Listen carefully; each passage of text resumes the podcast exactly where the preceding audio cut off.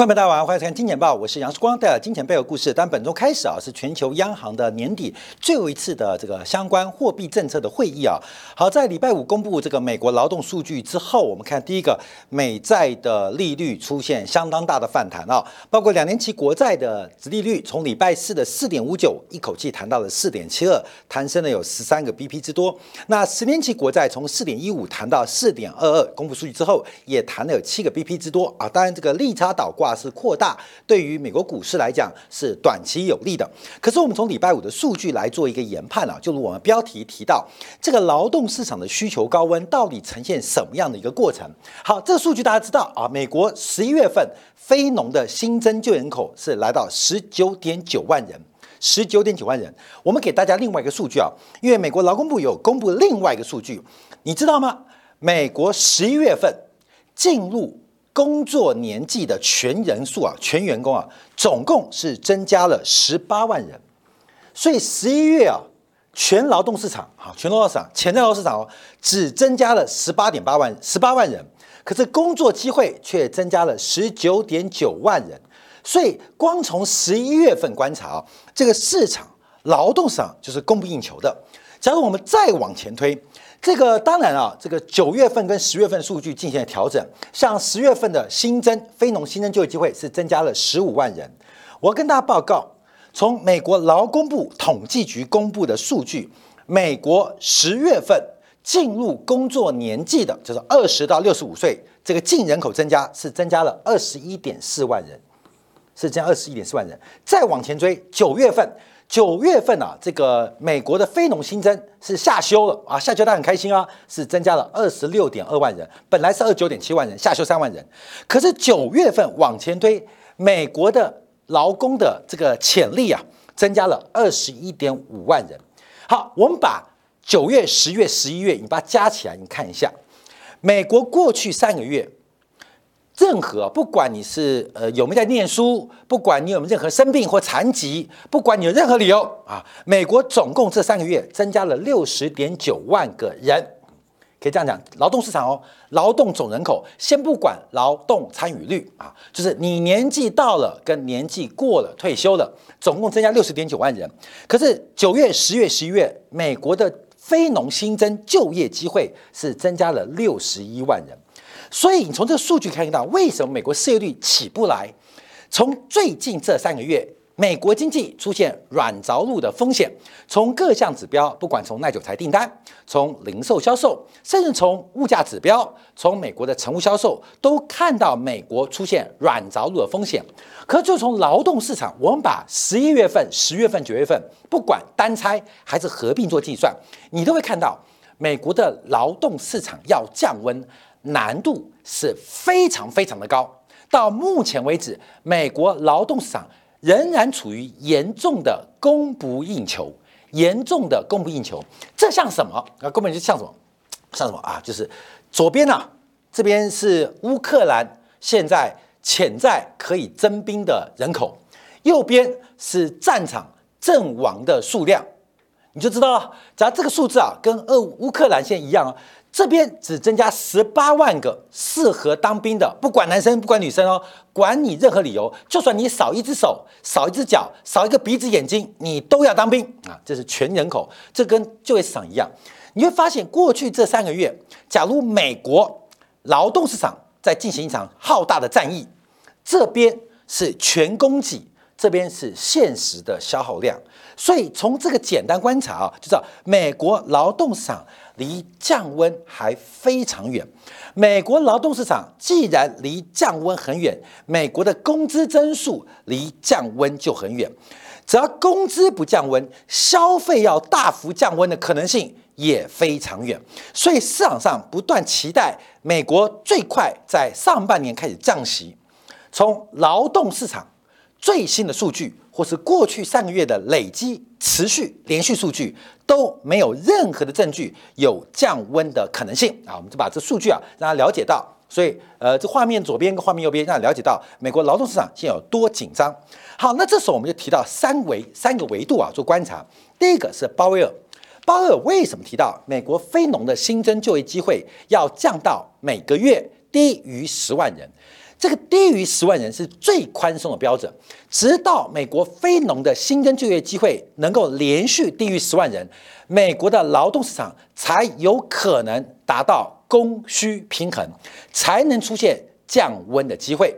在此之前，美国的物价膨胀、通货膨胀的风险跟隐忧是非常非常巨大的，任何风吹草动都可能引爆物价的。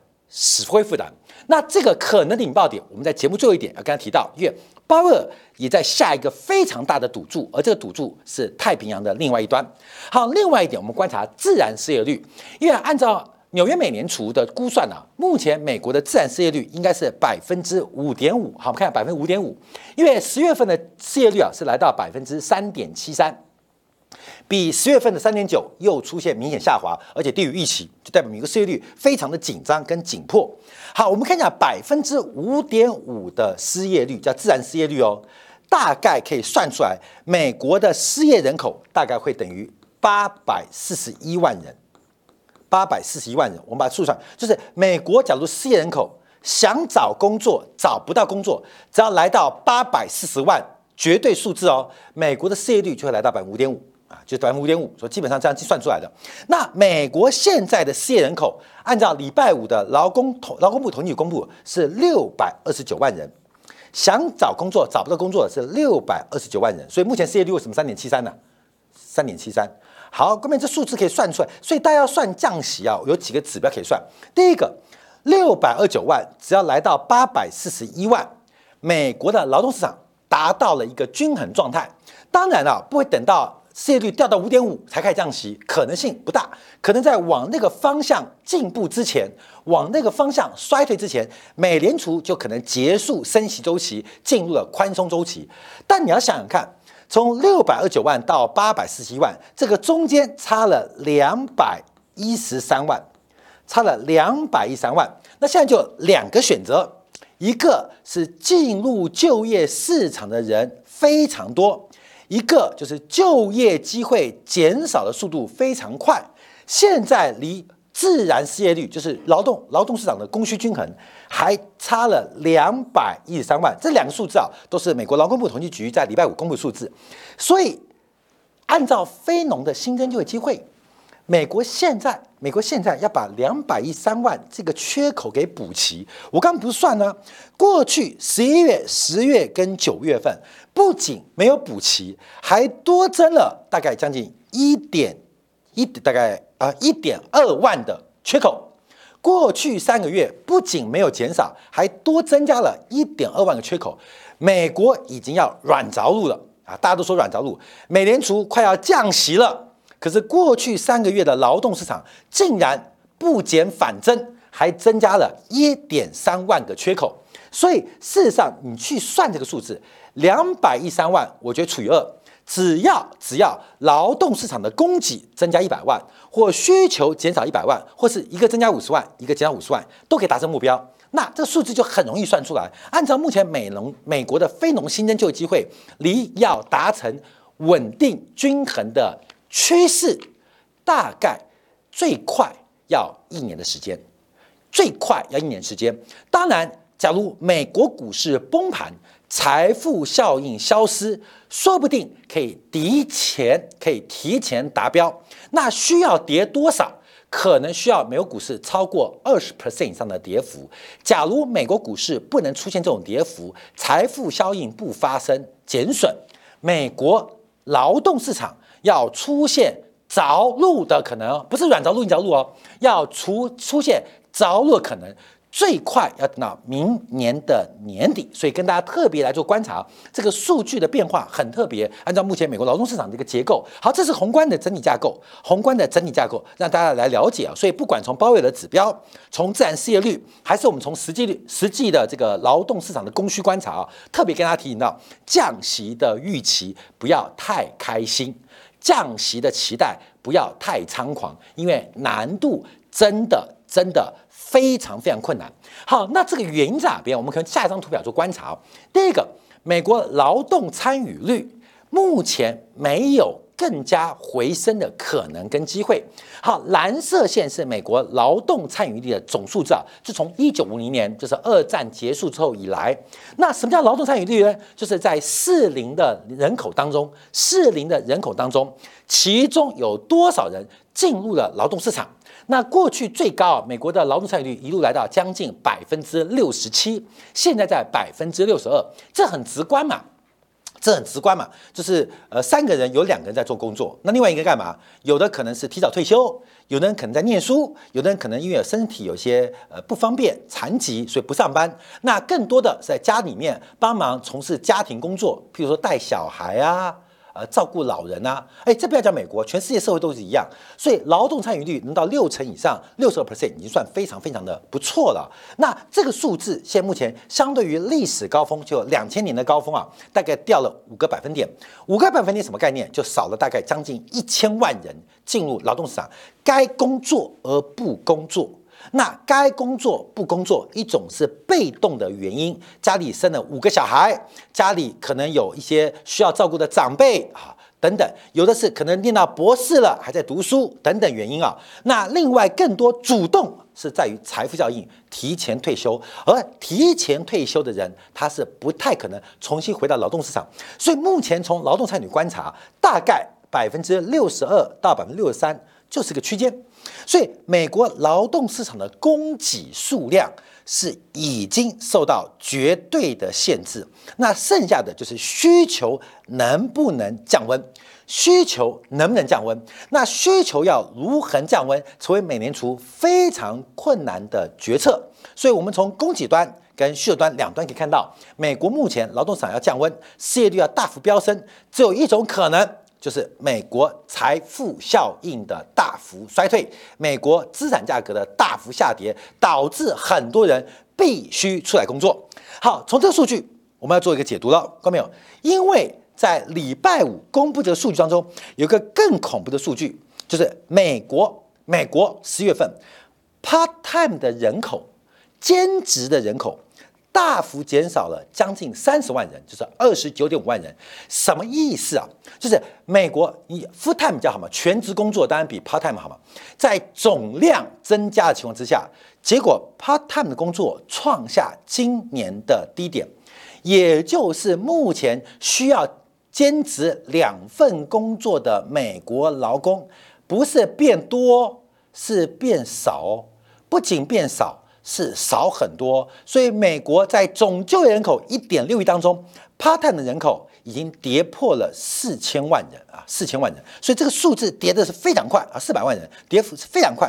所以我们看到整个美国劳动市场，你光从 full time 跟 part time 当中，你看到其实美国劳动市场是越来越强，没有越来越弱。这几天啊，我看一下台北市啊，因为第一个带我爸爸妈妈出去走走啊，我看到台湾每个人都经济不好。去哪边都人满为患啊！带我们长辈去吃饭，哪里都说景气不好。到哪里连停车位都找不到，一边喊经济不好，一边每个人消费消费的数字非常非常的惊奇跟离谱啊！所以我们看到美国也是一样，劳动市场的紧张程度，光从 part time 的人口跟增减就知道，其他的数量是非常非常强劲的。好，那我们再往下观察，这是分成各产业，有包括制造业，有包括服务业。现在指望劳动市场放缓的是什么部门？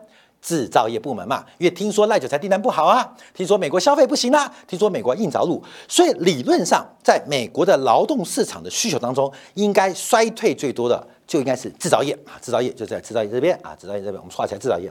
可制造业除了上个月罢工之外啊，这个月恢复上班，其实全年以来啊，这个前年以来就过去三个月平均啊，就在这三个月平均啊，九月到十一月，摆除罢工因素，美国制造业不行。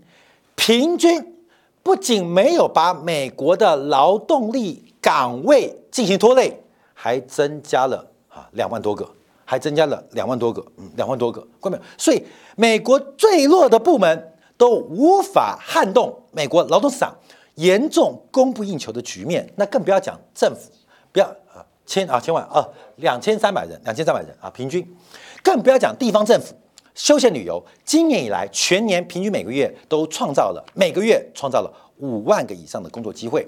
所以我再次强调，美国现在啊，除了刚刚讲的股市要大跌、自然价格大崩盘，另外一个就是紧财政，就是当美国财政收缩的情况发生的时候，有可能让美国劳动市场放缓。但明年要大选，明年就要紧财政的可能性非常低，因为明年要大选。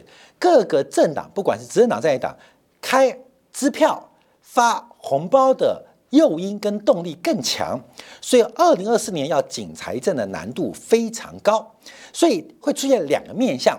第一个，美国劳动市场很吃紧，所以美国的工资很难放缓。美国工资不能放缓，消费是所得的函数，所以消费要大幅降温难度变很高啊。所以美国物价要走低。难度更高。好，另外一个问题，讲债券啊，大家都指望呃债券会大涨嘛。现在好多人呐，疯狂的摸底债券。美国不能紧财政，美国债券的供给端市场就非常难以消化跟负荷，你懂吗？筹码越来越多，请问是涨还是跌？所以最近债券价格的反弹，不要人云亦云，你光是算筹码。算美国财政部目前宽财政背后的潜在供给，就非常非常恐怖跟惊人。而且随着美国财政啊，过去一年啊，它的 duration 发行变短，代表未来再融资的风险会越来越大哦。每个人都把事情往后推到下一任，每一个政政每一届政府都把问题丢到下一届政府，现在也推不到下一届哦，把明年问题。呃，今年问题推到明年，现在没有把这个季度问题推到下一季度，也没有，现在直接把这个月问题推到下个月。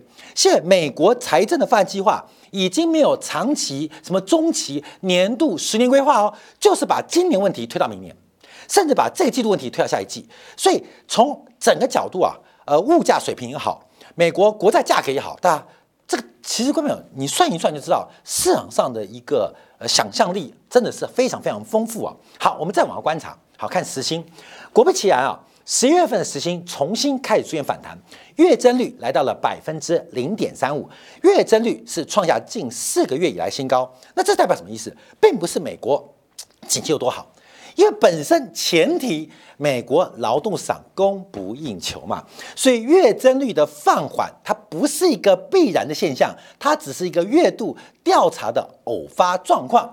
所以美国的工资要下滑难度很低。好，年增率受到过去几个月还有高季节影响，没错，还在下滑。可是从月增率的反弹一旦重新持续，美国的工资率要重新回升啊，重新回升。那这个工资率回升就要出现两个答案哦，看到没有？这是一个，也是一个很简单的受分题啊。假如，假如物价水平低于工资年增率。代表什么意思？劳工很爽嘛，对不对？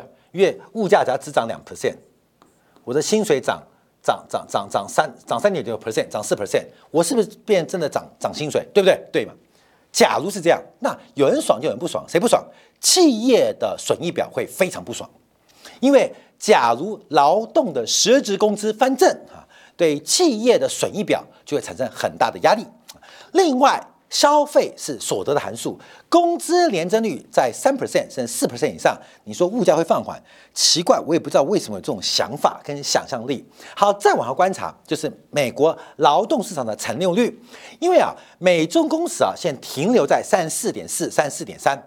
过去有个指标，哎，给大家一个指标，美国劳动市场要放缓，一个指标就是三十四点二，每周三十四点二小时，就是劳动市场劳动市场的劳工。产能利用率放缓的一个很重要的领先指标，可是目前美国的工时就一直不能碰到这个低点，而只要工时不降低，美国就业需求就不会减少，美国的工资通胀就不会好转，就不会好转。好，所以我们再补充一点，好，这个鲍威尔碰到几个问题啊，第一个是劳动市场，这所有经济最重要问题，一个是物价，一个失业率，面对美联储的压力。很难做出宽松的决策，期待有致啊！所以大家对十二月份大家有其他的观察。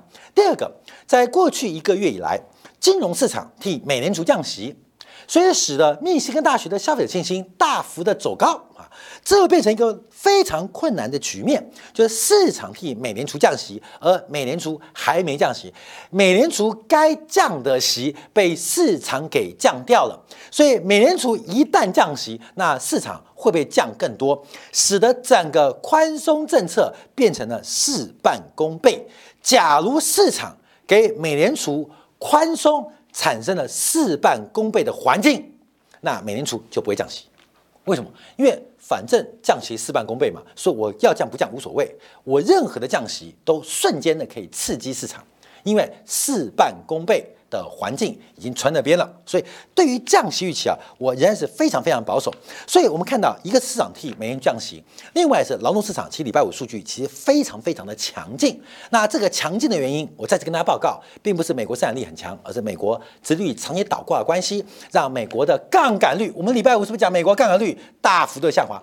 美国人其实大多数人闷声发大财啊！你不要看到街头的流民零元购很多啊，美国人闷声发大财啊！我们礼拜五在金铁杆节目当中特别拆解了美国目前最新第三季的美国家庭、企业跟政府还有地方的杠杆率，很明显的美国人的资产负债表正在越来越健康、越来越强劲。礼拜五啊，特别做过这个专题，所以这个角度观察还有一个重点，这个重点就是鲍威尔对于物价膨胀。它最需要的提防是世界第二大经济中国经济何时的反弹？美联储只能透过紧缩来压抑需求，只能透过紧缩来压抑需求。可是物价的上涨。除有需求关系之外，还有供给端的问题。除了供给端问题，还有外部需求问题。